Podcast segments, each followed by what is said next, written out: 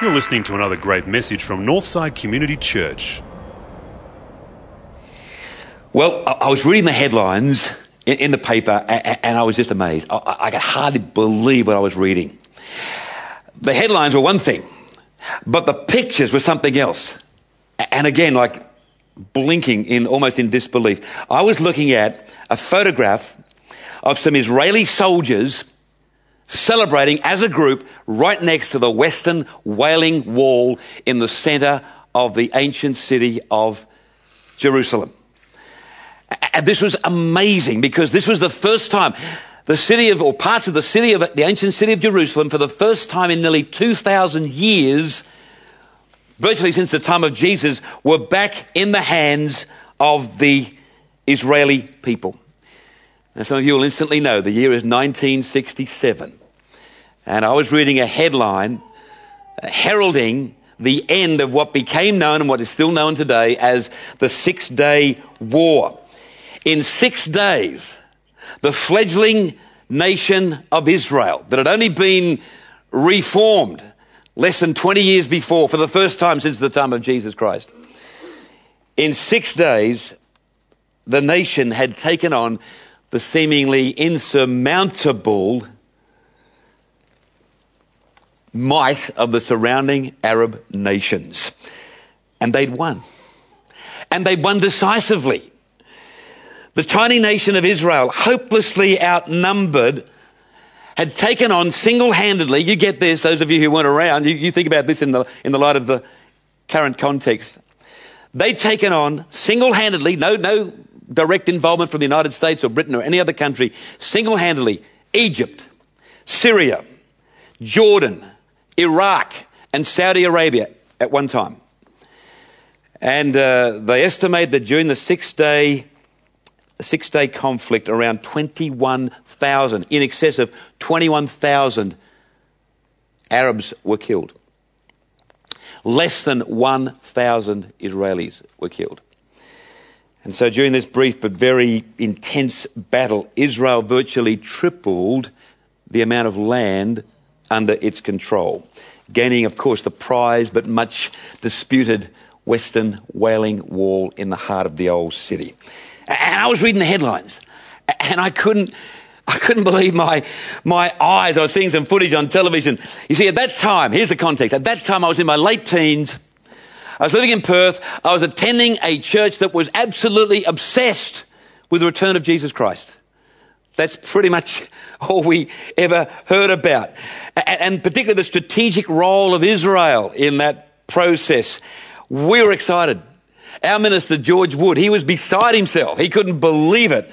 Because you see, even secular commentators were using words like miraculous, miracle. How did this, like, even today, and it just defies imagination what happened back there in 1967. Incredible times.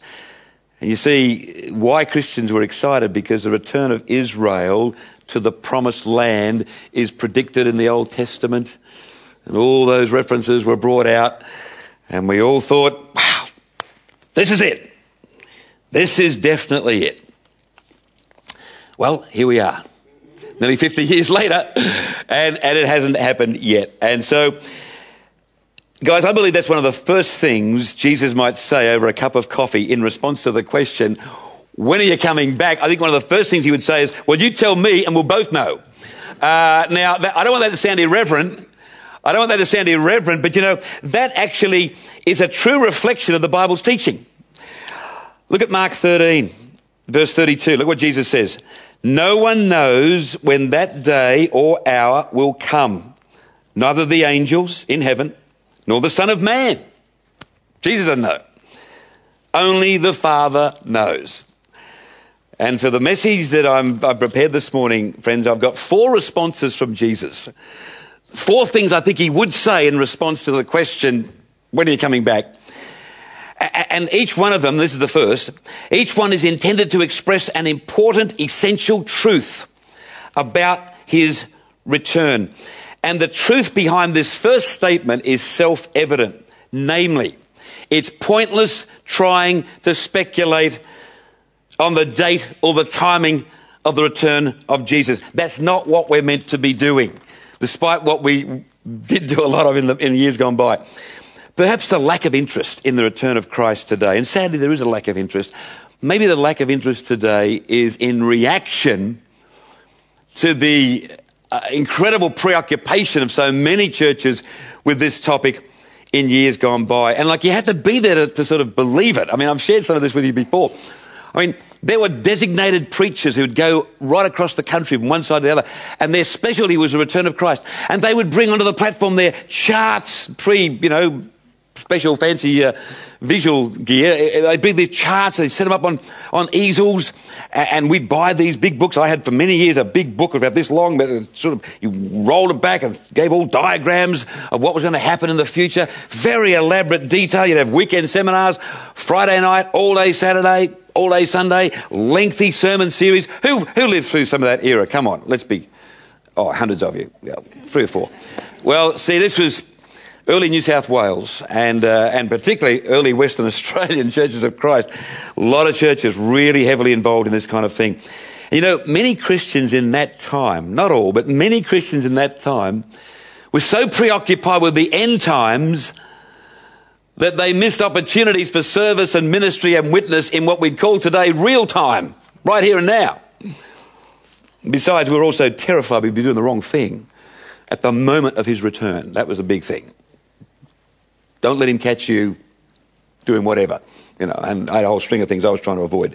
Uh, but uh, it was, so your, your, eternal salvation could be jeopardized by that one moment of, uh, of failure if, uh, if that was the moment when Jesus came.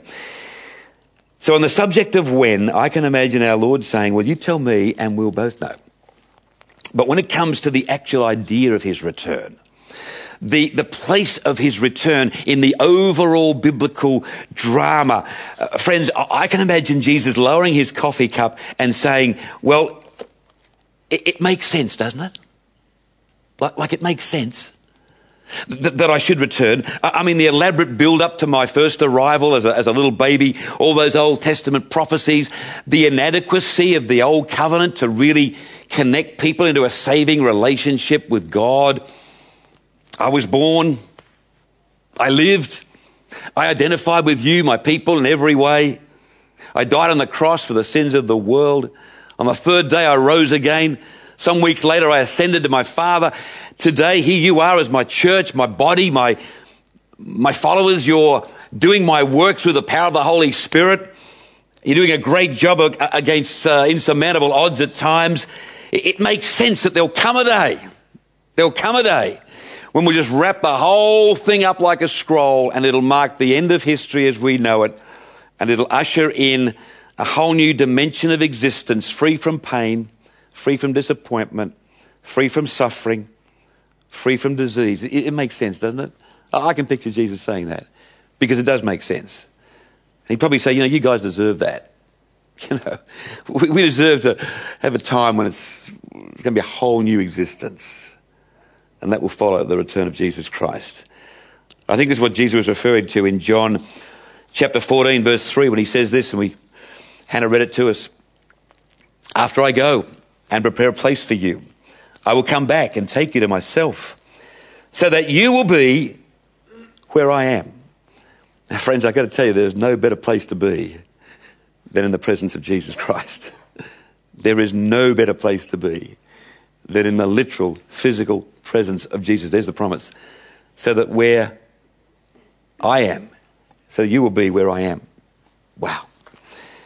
Jesus said these words at a time when the disciples were very concerned and anxious about the future, their future. The context of this utterance by Jesus is just after the institution of the Lord's Supper. And there's a lot of tension, there's a lot of uncertainty. Um, Jesus has washed their feet as a, as a sign of what real servant leadership is going to be about. Uh, Judas has slipped out to do his thing. Uh, Jesus has already prophesied or indicated that Peter will deny him three times. And so this is a time of real uncertainty, and, and the guys are sensing that, that, that they're moving to some sort of climax. And so, in that sense, this, this point, this very point in the story, marks the moment when their lifestyle would never be the same again. All of these guys would die for, for their faith in the years to come. Uh, they would never be the same again. Life would be no picnic from now on for any one of them. At the beginning of chapter 14, just before this statement, we read it earlier, Jesus says, Don't be worried and upset. I, I want to just calm you guys down. I can sense you're anxious. Don't be worried and upset. And then he goes on to say that. Then, then comes the promise about his return. It's something to look forward to. It's something to make it all worthwhile. That's what Jesus was saying.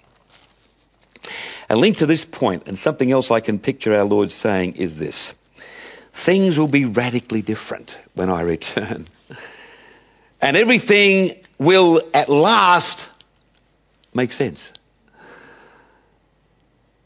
My return, says Jesus, is absolutely necessary to make wrong things right, to dispense some ultimate justice, to end suffering, to eradicate disease, to remove grief and sadness forever, to start dishing out a few rewards, because that's there in the Bible as well, and to usher in eternity.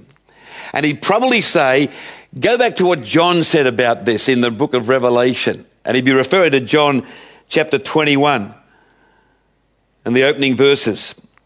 Look at this. Now God's home is with humankind. He will live with them and they will be his people. God himself will be with them and he will be their God. This is all to do with the return of Jesus.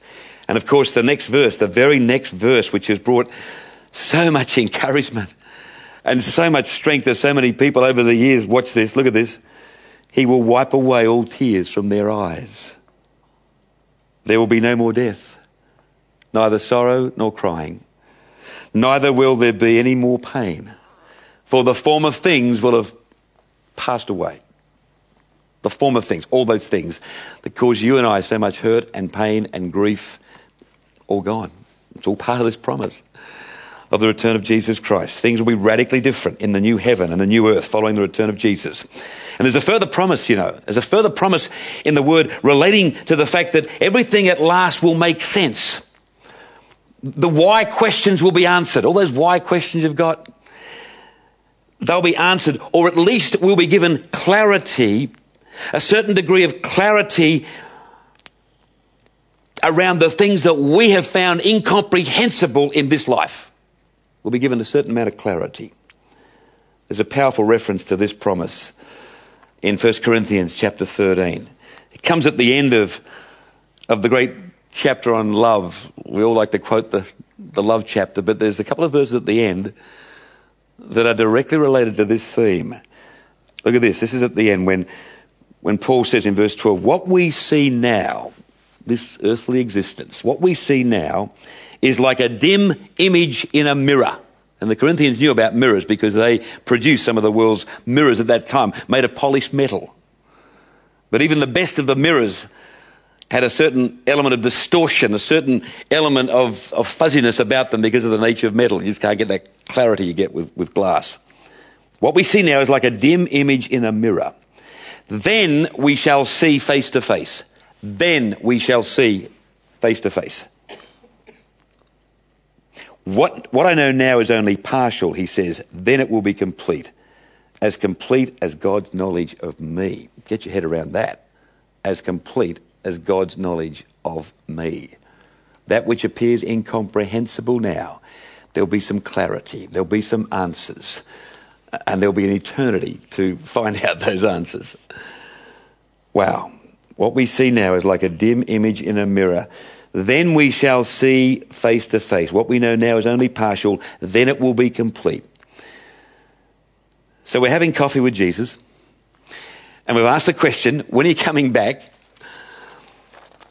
And I can imagine for this last comment, this last comment, the fourth one, I can imagine Jesus would probably put both hands on our shoulders across the coffee table and look deeply into our eyes and with a bit of a smile, I think he would say this don't be anxious, but be alert. You know, don't be anxious, but be alert. Don't fret yourself over dates and details, but live with a sense of anticipation. in the knowledge that one day it will happen. But remember, there's nothing to fear. There's nothing to fear while ever you're in relationship with me. And look, Paul puts it beautifully, friends, in, in Colossians, one of the less known books of the New Testament. Look what he says in chapter 3, verses 2 to 4. Look at this. Keep your minds fixed on things that are above, not on things here on earth. For you've died, and your life is hidden with Christ in God. Your real life is Christ. And when he appears, there it is, when he appears, you too will appear with him and share his glory. Now, that phrase, keep your, keep your minds fixed on things that are above, not on things here on earth. Now, look, that's not a call to become, as the old saying used to go, so heavenly minded that you're of no earthly good. That's, a, that's not a call to that. Nor is it a call to develop a, a preoccupation with the return of Christ to the exclusion of all other doctrines and all other aspects of the Christian life. That was the problem of yesteryear. No, it's a question of where our heart is. It's a question of where our priorities lie. It's a question of our overriding motivation for life. It's a question of what is home. What is home? Paul says your real life, your real life is Christ. Now look at Paul. I mean, look at this man. I mean, a more down to earth, practically oriented, hands on, servant hearted person you couldn't wish to, to, to meet a, a, person more wide in that way. There's no other worldly, transcendental asceticism with this guy. No way. But it's a case of what you call home. You know what it's like. You're traveling overseas, and, many of you have done that. And you're seeing amazing things and you're having a fantastic time. But as the time goes on, you get a little yearning for home, you know you, know what's awaiting. It, it, provided home means love and acceptance and fulfillment and joy. If they're the things that are waiting, if the federal police is waiting for you, well, obviously, you know, you're not, you're not sort of feeling quite the same way about, about home. But if that's the place where you know is the real you, you're looking forward to getting home. That's, that's the closest I can think of in terms of our, you know, we live this, we live on this earth, we, we, we go through this life with all its pain and all of its suffering and its tragedy, but this, this, is, not, this is not us. This is not our final destination. You know, the old Negro spiritual, this world is not my home, I'm just a passing through. And, and that's the reality. That's, that's what's at the heart of the doctrine of the return of Christ. This is, this is not us really. This is preparation for that which will be really home. And so that's what Paul means by your real life in Christ. And if that's how it is, then we will appear with him at his return and there will be no fear. Coffee with Jesus. When are you coming back? You tell me we both know. First thing. It makes sense, doesn't it? You know, you think of the whole scheme of things, it makes sense there'll be a, a time when it'll all be over, new existence. Things will be different, mysteries will be explained. Don't be anxious, be alert. Friends, the return of Christ is an undeniable doctrine in the scriptures. I, I don't know why more people don't speak about it. Well, I do know some reasons. Part of it because they're crazy preoccupation of the past. But it is an undeniable doctrine of the scriptures. The details are open to interpretation. There's no question about that. You can be premillennial, amillennial, postmillennial, and, and back it up with verses from the Bible. It is open to interpretation, and I, have got no idea how it, how it might happen. But here's the thing, and I hope you can join me in this. I live I live in the hope that what we know now is only partial. But then we will know face to face. Then we will know face to face. That's a big part of my motivation in life. And I hope it's yours. Let's bow in prayer, shall we?